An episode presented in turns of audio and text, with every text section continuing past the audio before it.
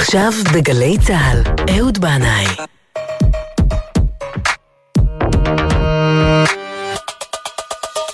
הבית של החיילים,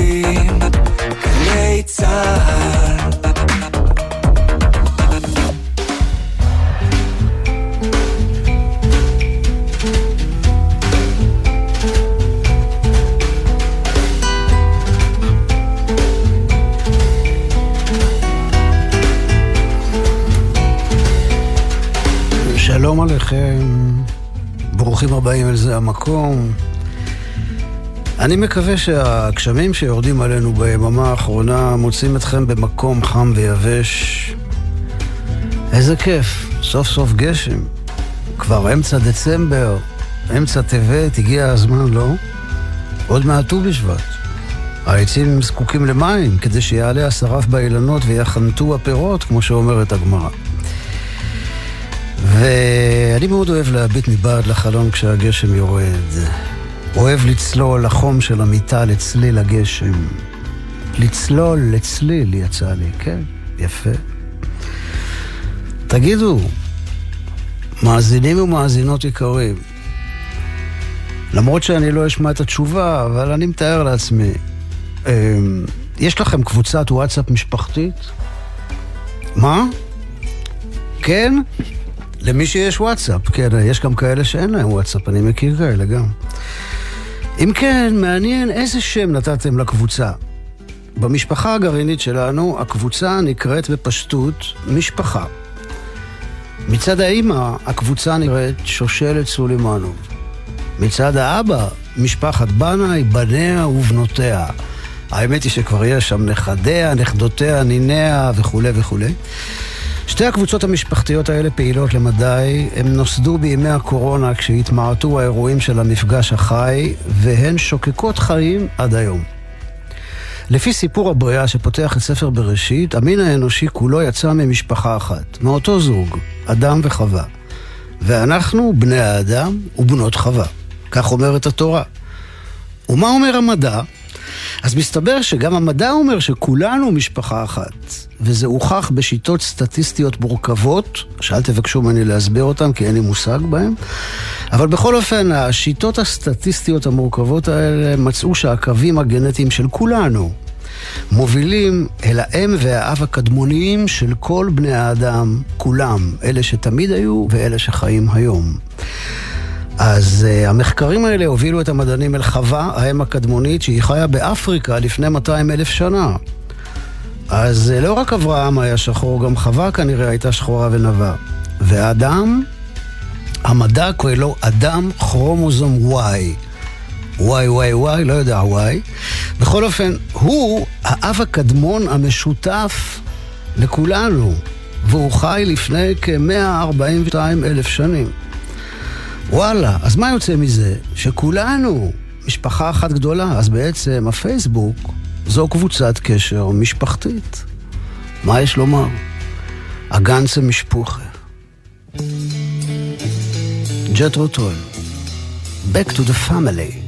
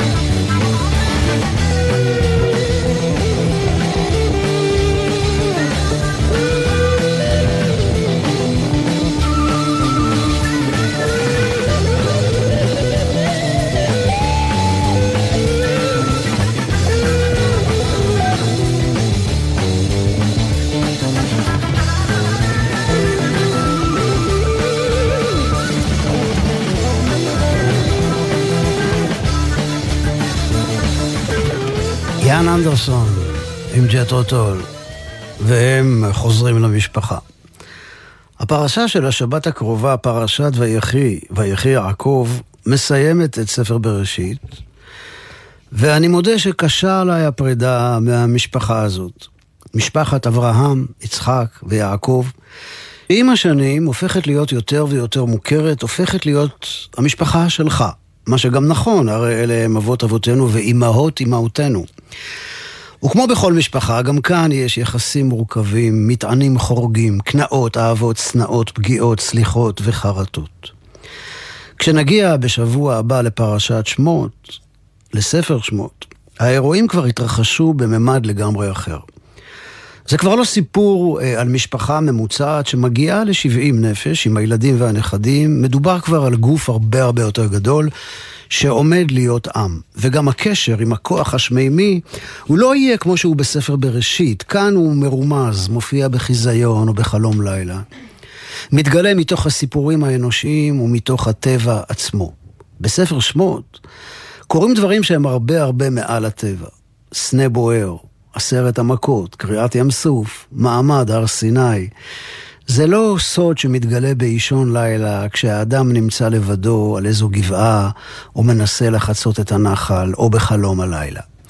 בספר שמות מדובר על חזיונות אפוקליפטיים שמרעידים את העולם, יש שם מלא פרשיות אדירות, אבל קשה עליי הפרידה מהמרחב הכנעני הקדום של ספר בראשית, שיש בו שקט גדול והשראה שמימית. למי שקשוב להקשיב. לך לך. וילכו שניהם יחדיו. וישא את עיניו, ותיפול רבקה מעל הגמל, ועיני לאה רכות, ויוותר יעקב לבדו, וישמור אביו את הדבר.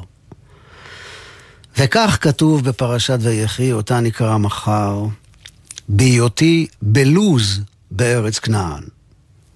זאת אומרת, כשהייתי במקום שנקרא לוז בארץ כנען, זה כנראה שם של כפר או עיר. אבל אני, האהבל, שלא מבדיל בין שווה נע לשווה נח, מרשה לעצמי לקרוא את זה בלוז בארץ כנען. אז הנה הוא, הביבי קינג של הכנעניאן בלוז, מאיר אריאל, בשיר ספוג באור בראשיתי קדום.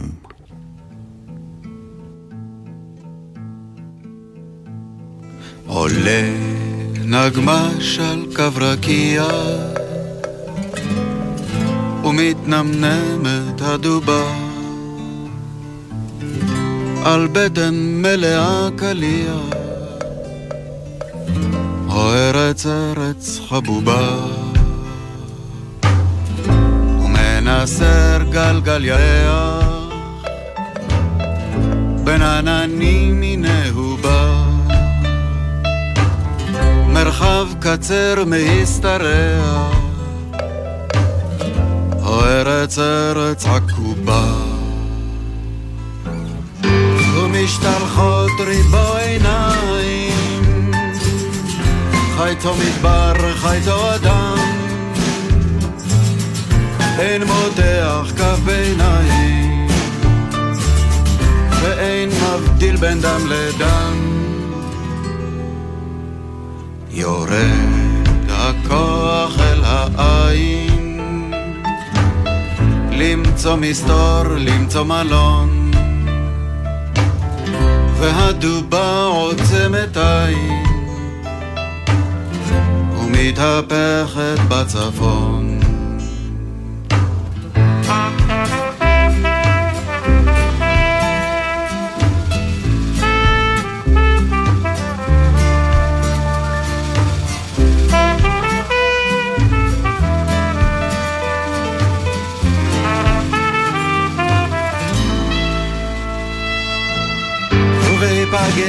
נשים בערב וריח תבשילים עולה. מרפסת קיץ על חוד חרב לאור ירח הפנינה שהוא דולה מתוך ענן הקונכייה. אולי מחר נדע לדעת אולי לדעת עוד נמות אולי מחר נזכה לגעת אל צווארך זה השמות. וכהעלות שולי רקיע וכהידרש אל הכתובה. נגמש עם בטן בלי קליע כמו נמוגה הדובה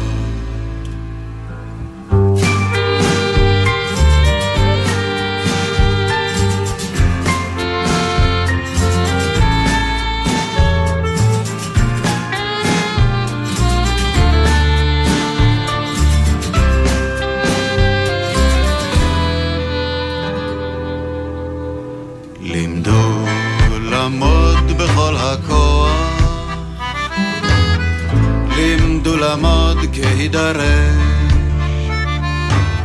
לימדו לעמוד ואל תשחור. אולי מחר עוד ניפגש. אם לא מחר אולי בשש.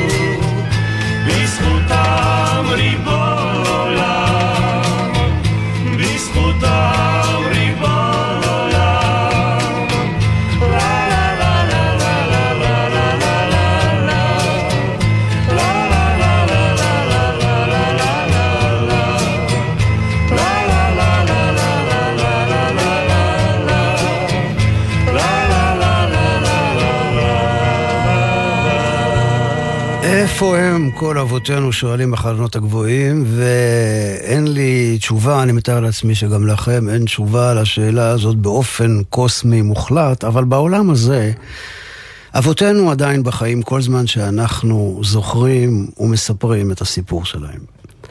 השבת של פרשת ויחי יעקב, אה, השבת הקרובה, מספרת את סיפור פטירתו של יעקב אבינו, ולמרות שהיא מדברת על מותו, היא נקראת ויחי יעקב. והשבת הזאת זו שבת הפטירה של אבי יעקב, היא תמיד קרובה לתאריך הפטירה שלו, השבוע הזה יוצא ממש ביום ראשון, יום למחרת השבת. הגמרא אומרת, יעקב אבינו לא מת. האמת היא שגם ברוקלין אומרת את זה. אה, ספר החסידות, מי השילוח, אומר שיעקב פשט את גופו כמו מעיל. הוא נשאר באותו מקום, רק עבר לממד אחר. פרשת ויחי היא פרשה סתומה, כלומר אין רווח בינה לבין הפרשה הקודמת, כמו בכל שאר הפרשות של ספר בראשית. אולי זה בא לומר לנו שאין רווח בין העולם הזה לעולם האחר. המעבר הוא מעבר של כהרף עין. והעניין סתום עד שלא נגיע, לא נדע. ביום האחרון של אבא, הייתי אצלו שעות ארוכות. הוא היה קצת מקורר, באתי לבקר אותו, ישבנו יחד בסלון, היה יום חורפי, ככה כמו היום. ואנחנו שתינו נמס בכוס ושוחחנו, לפעמים גם סתם שתקנו. לפנות ערב קמתי לצאת כדי להחזיר את הילדה מחברה שלה הביתה, ואמרתי לו שעוד מעט אחזור. אפילו לא התחבקנו, כי הרי מתראים בעוד רגע.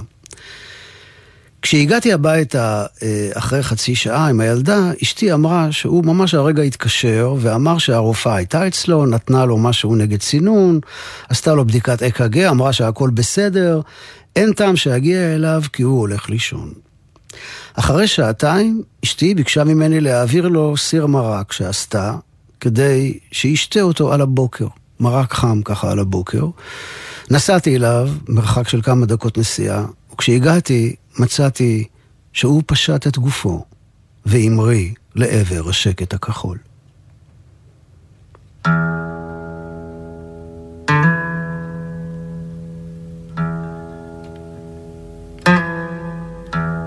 אבל יעקב אבינו לא מת.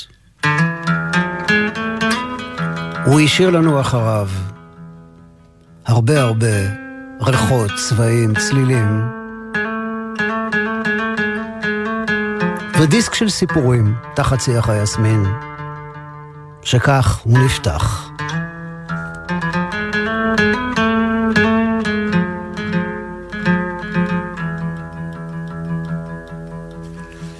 בית סבא בשכונת נחלת ציון בירושלים לפני כשישים שנה. ליל חורף קר, בחוץ משתוללת סופה. אין חשמל, אין רדיו, אין טלוויזיה, אבל יש סבא. סבא שמספר סיפורים.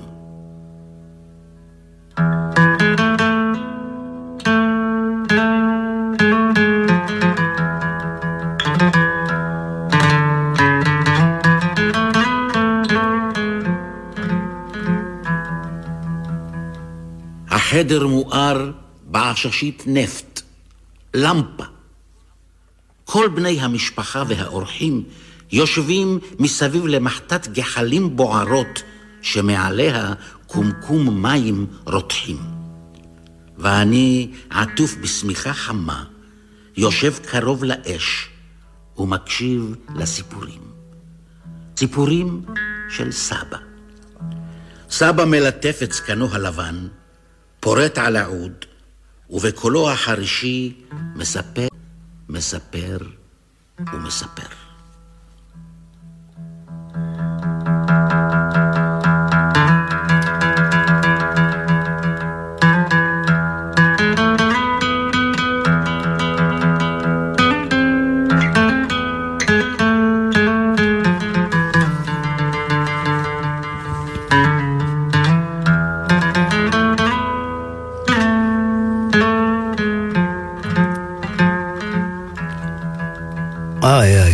איזו קריאה. זה קריין עם חטא, עם רש, ואני בנו ממש מתבייש שאין לי את היכולת הקריינית הזאת. איי איי איי, כן. אז uh, ספר בראשית מספר את הסיפור של המשפחה העברית הראשונה. כל אחד יכול למצוא שם בין המילים את המשפחה שלו.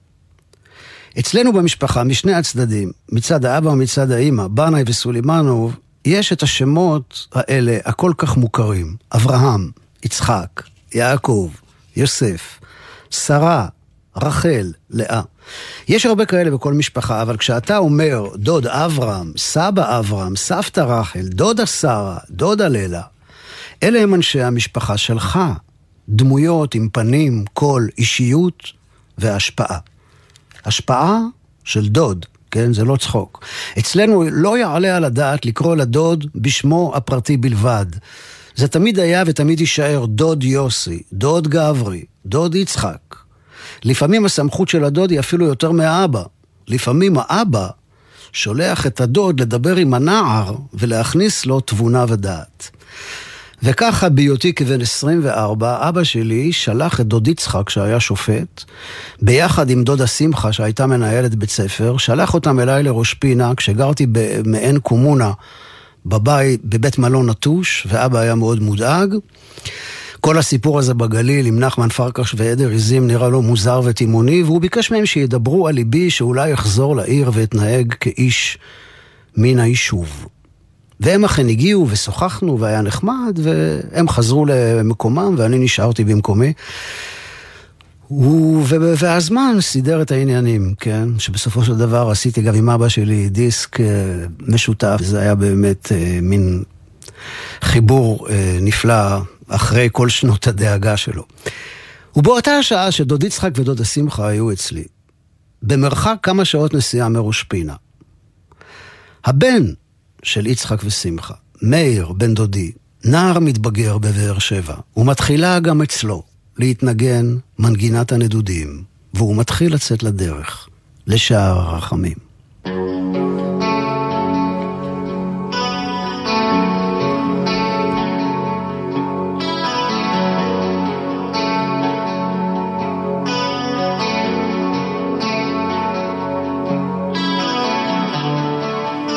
מסתובב בעיר הישנה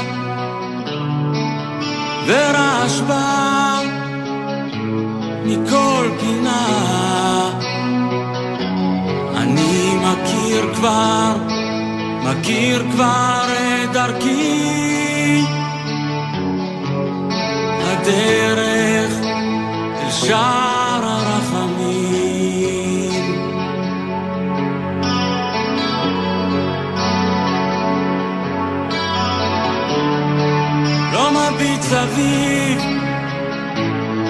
לא מקשיב.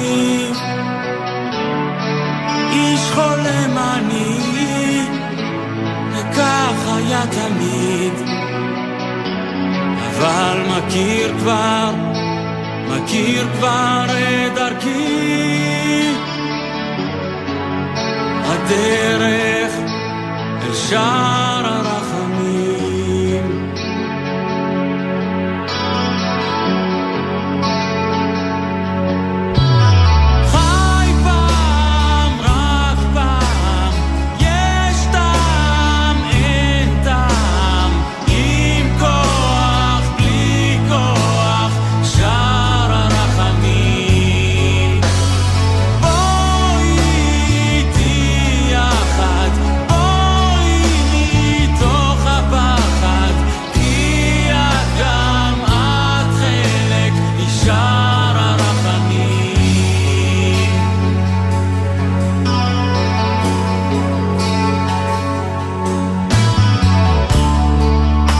a.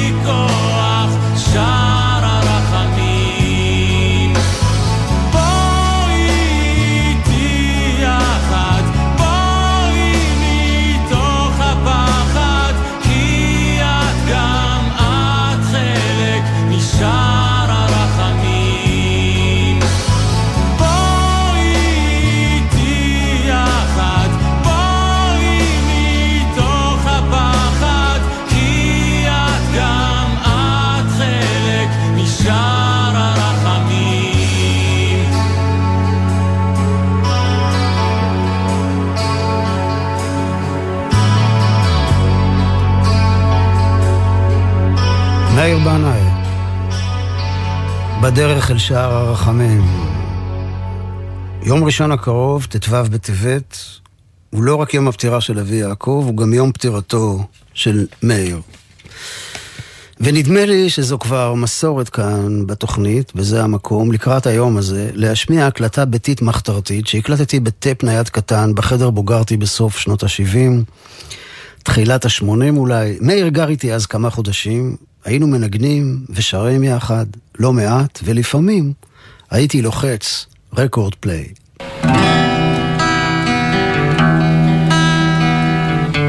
רך כמו משי.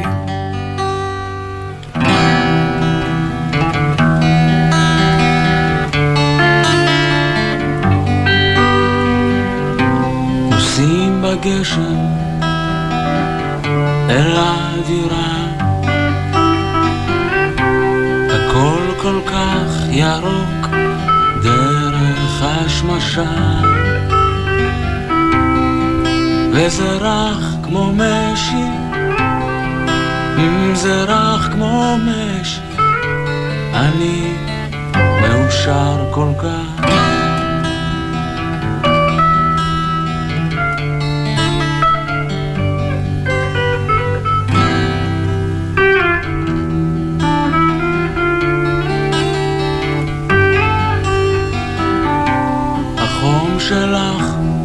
עובר לאט אליי. החום שלך ידייך בידיי וזה רך כמו משי זה רך כמו משי. אני מאושר כל כך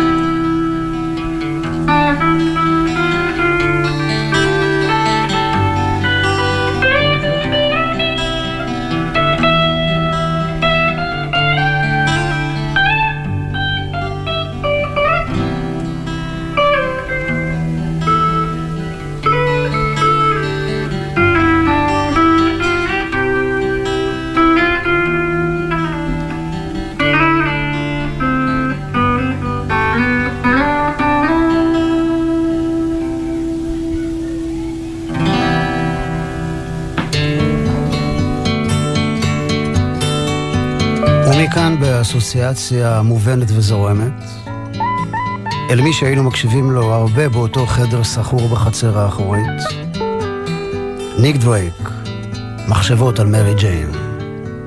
Who can know thoughts of Mary Jane? Why she flies goes out been and who she's seen in her journey to the stars.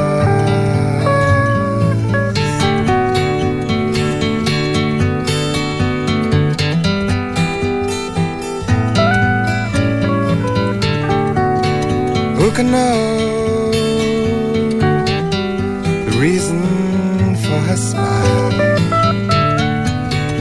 her dreams when they've journeyed for a mile.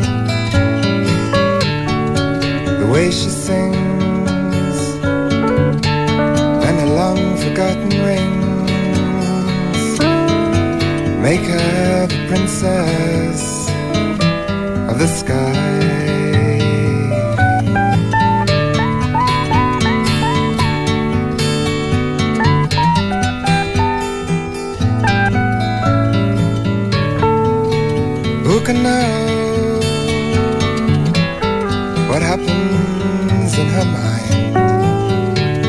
Did she come from a strange world? Leave her mind behind. Her long lost sighs and her brightly colored eyes tell her story to the wind.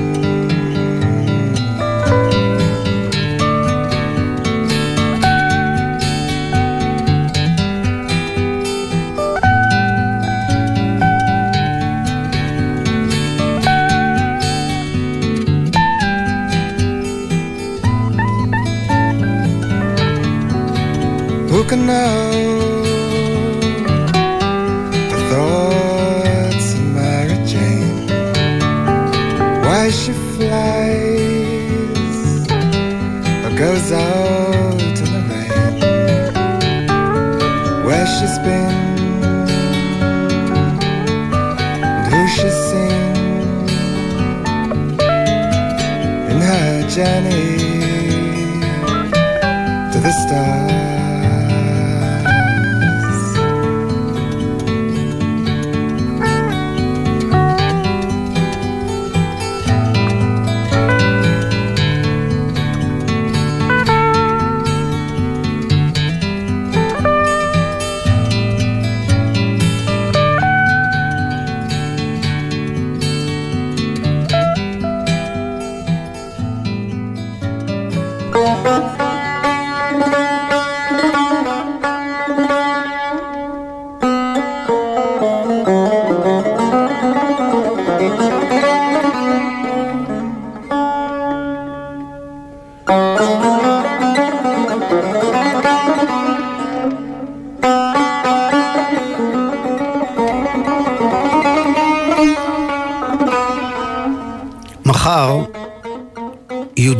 בטבת, ימלאו בשעה טובה 95 שנה לדודי יצחק, אח של אמי. דוד יצחק אלידר היקר, איש ירושלים, איש של ארץ ישראל, מלא בעמקות יהודית בכל התחומים, בהלכה ובהגדה. עם אהבה גדולה לארץ הזאת ולזה המקום. זוכר שנסענו פעם לבקר אותו כשהיה מנהל בית ספר במושב נס הרים. הייתי אז ילד ואני זוכר את זה כמסע קסום אל הרי יהודה. איש של ערכים ושל חינוך. היה מסייע לאבי יעקב לכתוב את דברי התורה שאמר על מסך הטלוויזיה בלילות שבת. דוד יצחק היה אחד מהאנשים שישבו ביחד עם הכוהנים הקייסים הראשונים שהגיעו מאתיופיה והעביר להם את יסודות התורה שבעל פה. ממנו למדתי לא רק תורה ודרך ארץ, אלא גם איך להשליך באלגנטיות חופן קטן של מלח לכוס בירה, לגרום לה לתסיסת יתר. הוא היה חבר קרוב למשורר אורי צבי גרינברג. כמוהו מלא בלהט תנכי, בתחושה שאנחנו בתקופה מיוחדת מאוד של קיבוץ גלויות ובניית זהות עברית חדשה. ב-95 שנותיו מקופלת היסטוריה של כמעט 100 שנה. הוא נולד בקרמנשה שבפרס, עלה לארץ כשהיה ילד ביחד עם הוריו, סבא אברהם, סבתא רחל, ועם אחיותיו, שרה, אסתר ומרים, אמי, שהייתה אז כבת ארבע. עשו מסע של שלושה חודשים ברגל ועל חמורים דרך סוריה ולבנון עד לגליל העליון. שם נתפסו בראש פינה ונכלאו על ידי אנשי המנדט הבריטי. כעבור כמה חודשים הם שוחררו ובנו בית. בירושלים, סבא פתח מפעל קטן של דפוס. כמה שנים אחרי מותה של סבתי רחל, דוד יצחק מכר את הבית של הוריו וחילק את כסף הרכישה בין היורשים, ואני קיבלתי להפתעתי סכום כסף גדול שהייתי ממש זקוק לו לשיפוץ הבית. אמרתי לו, תשמע, זה מה ממש בזמן, אני ממש לא ציפיתי לזה. והוא אמר לי בחיוך, אתה צריך להגיד תודה על המשטרה הבריטית. האמת, זה ממש הפתיע אותי, שדוד יצחק יגיד כזה דבר. הרי הוא היה איש הלח"י, הבריטים רדפו אותו. ואז הוא סיפר לי שיום אחד הגיעו קציני צבא בריטים לבית הדפוס של סבא. דפקו בדלת, והם ראו באמת שעומדת שם המשטרה הבריטית, ודוד יצחק התחבא, והיה פחד גדול שבאים לתפוס אותו, אבל אז הסתבר שהם בכלל לא הגיעו בגללו. הם הגיעו כי הם רצו להציע לסבא שלי עבודה מאוד גדולה, להדפיס פליירים שהיו אמורים להיות מפוזרים מהאוויר מעל מזרח אירופה.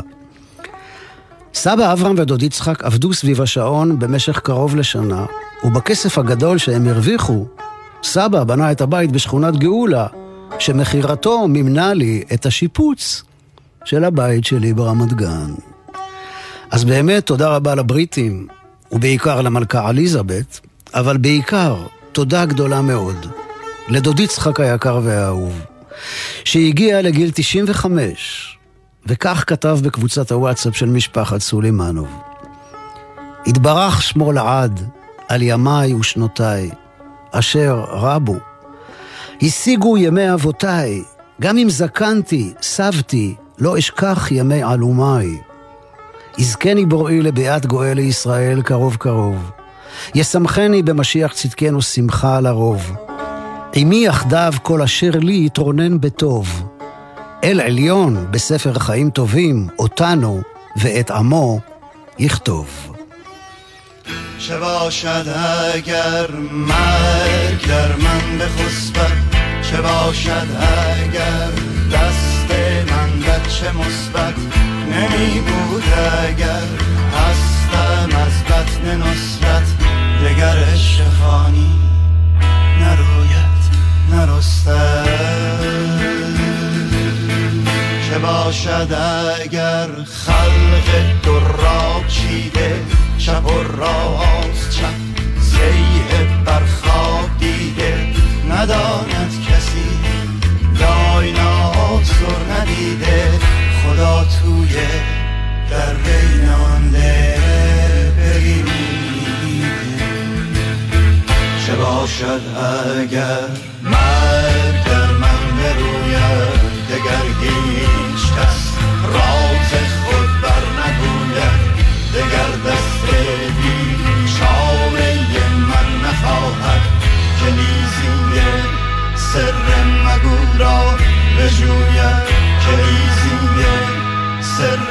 مگو را بجوید چه باشد اگر حال من بد نمی بود و خوش هم نمی بود و اصلا نمی بود به هر یافته سست سر تا به پایم صد کسره بادی غمگین نمی بود صد کسره بادی غمگین نمیپور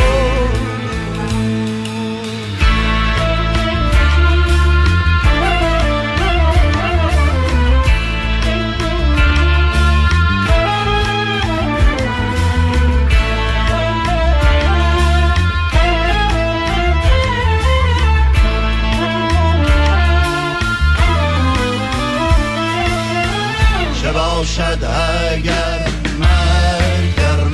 بخسبد چه باشد اگر دست من بچه مثبت نمی بود اگر هستم از بطن نصرت دگر عشق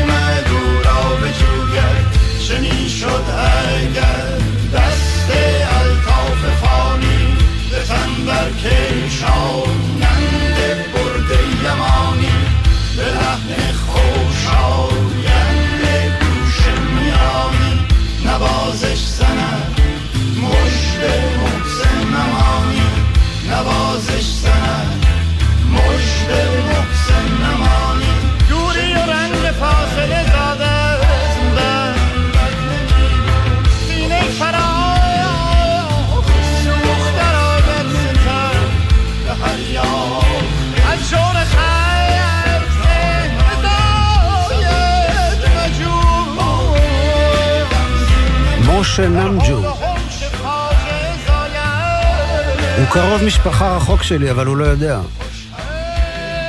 שלחתי לו הודעה בכתובת מייל שיש באתר שלו. הוא לא חזר אליי. לא נורא. אני סולח לו על זה.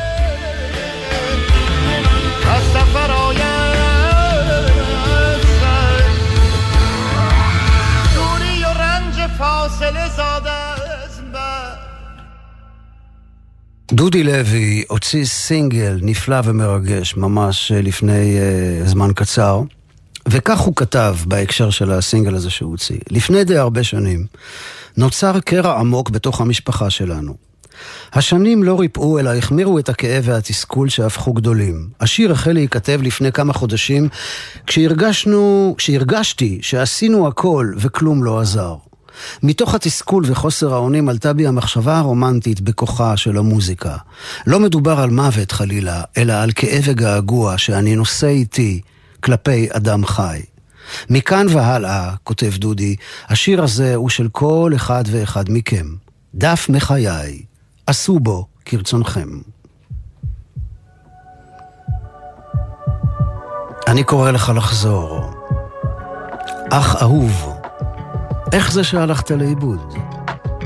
כשהיית אח גדול אתה היית כל יכול, אני תמיד עליך הסתכלתי.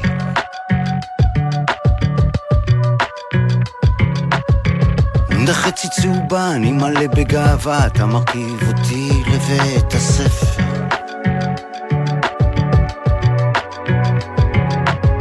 כשהלכת לצבא אני הייתי מתגנב להקשיב לתקליטים אצלך בחדר.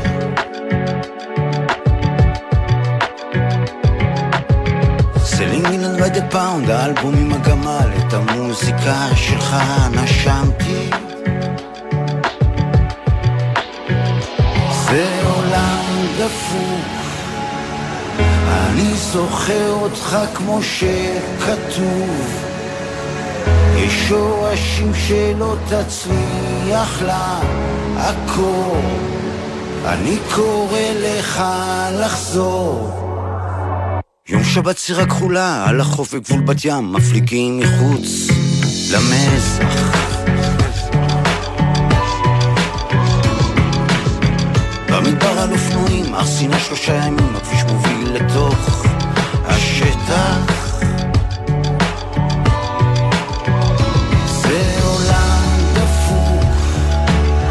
אני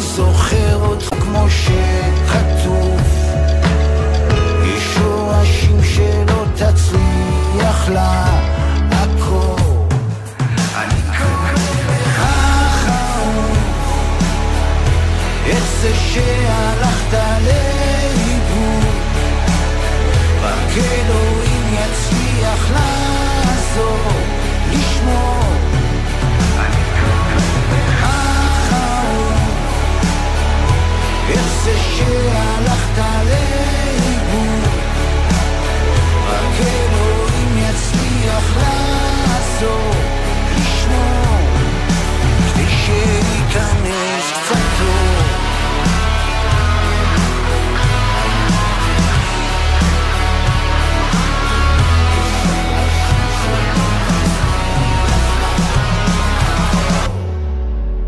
קורא לך לחזור.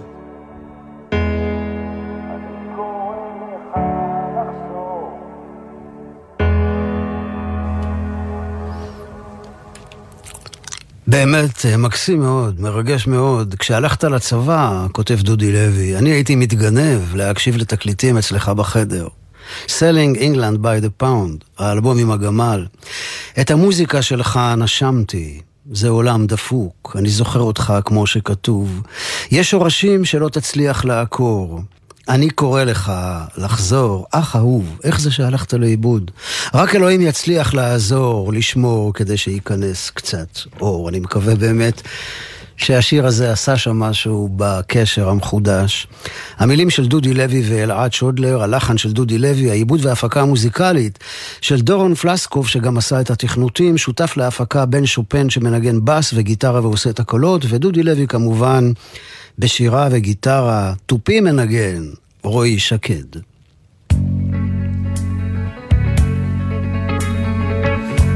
משפחה משפחה זה חום, אהבה, געגוע.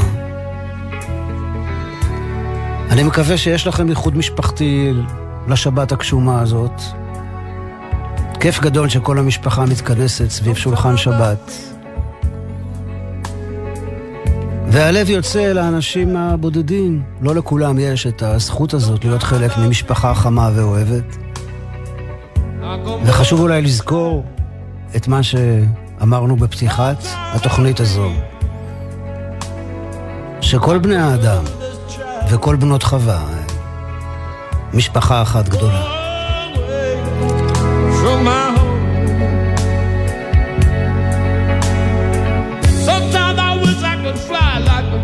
up in the sky.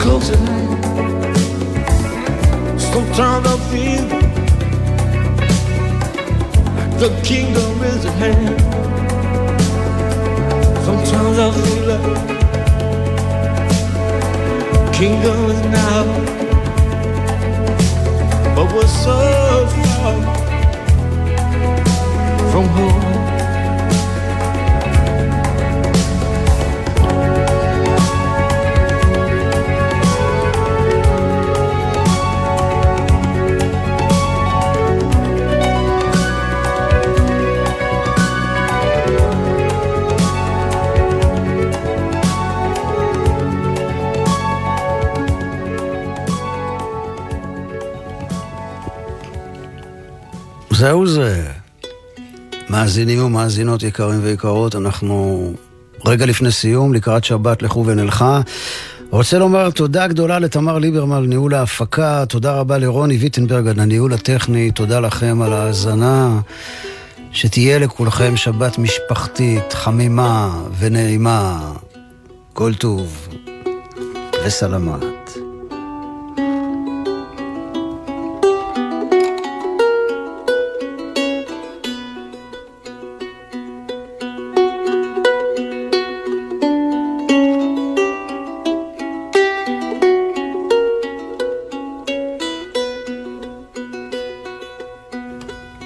זה גוסטבו סנטורולולו, למי ששואל את עצמו. קטע שמופיע הרבה בתוכניתנו, שנקרא פז'רוס. ציפורים, טוויט טוויט.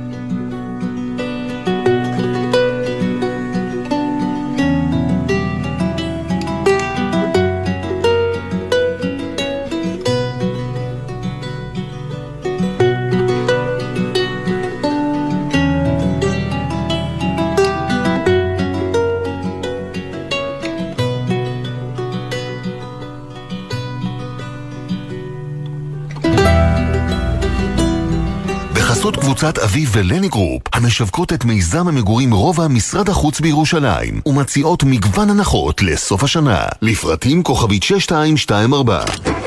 מה נשמע, נשמע, סוף השבוע, של.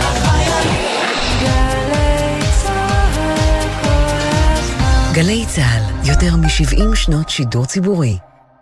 זו אותה הנסיעה לעבודה או הביתה בדרך המוכרת, אבל בחורף זה לא אותו הכביש. בחורף, כשהרעות לקויה, קשה לנהגים יותר מהרגיל להבחין ברכב שעצר בשול הדרך. לכן, לא עוצרים בשולי הדרך, אלא במקרה תקלה שאינה מאפשרת המשך נסיעה. הרלב"ד, מחויבים לאנשים שבדרך.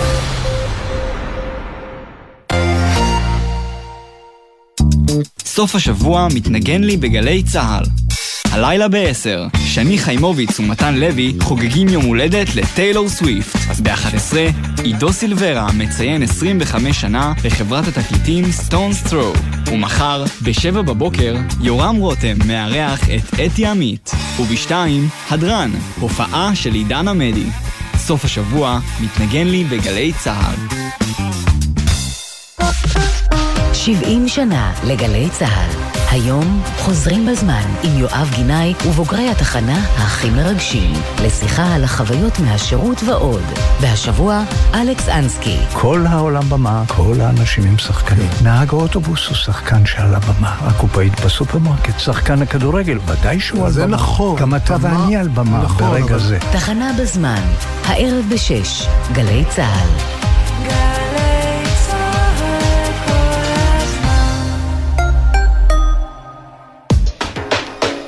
מיד אחרי החדשות, יהורם גאון, עם גאון ברדיו.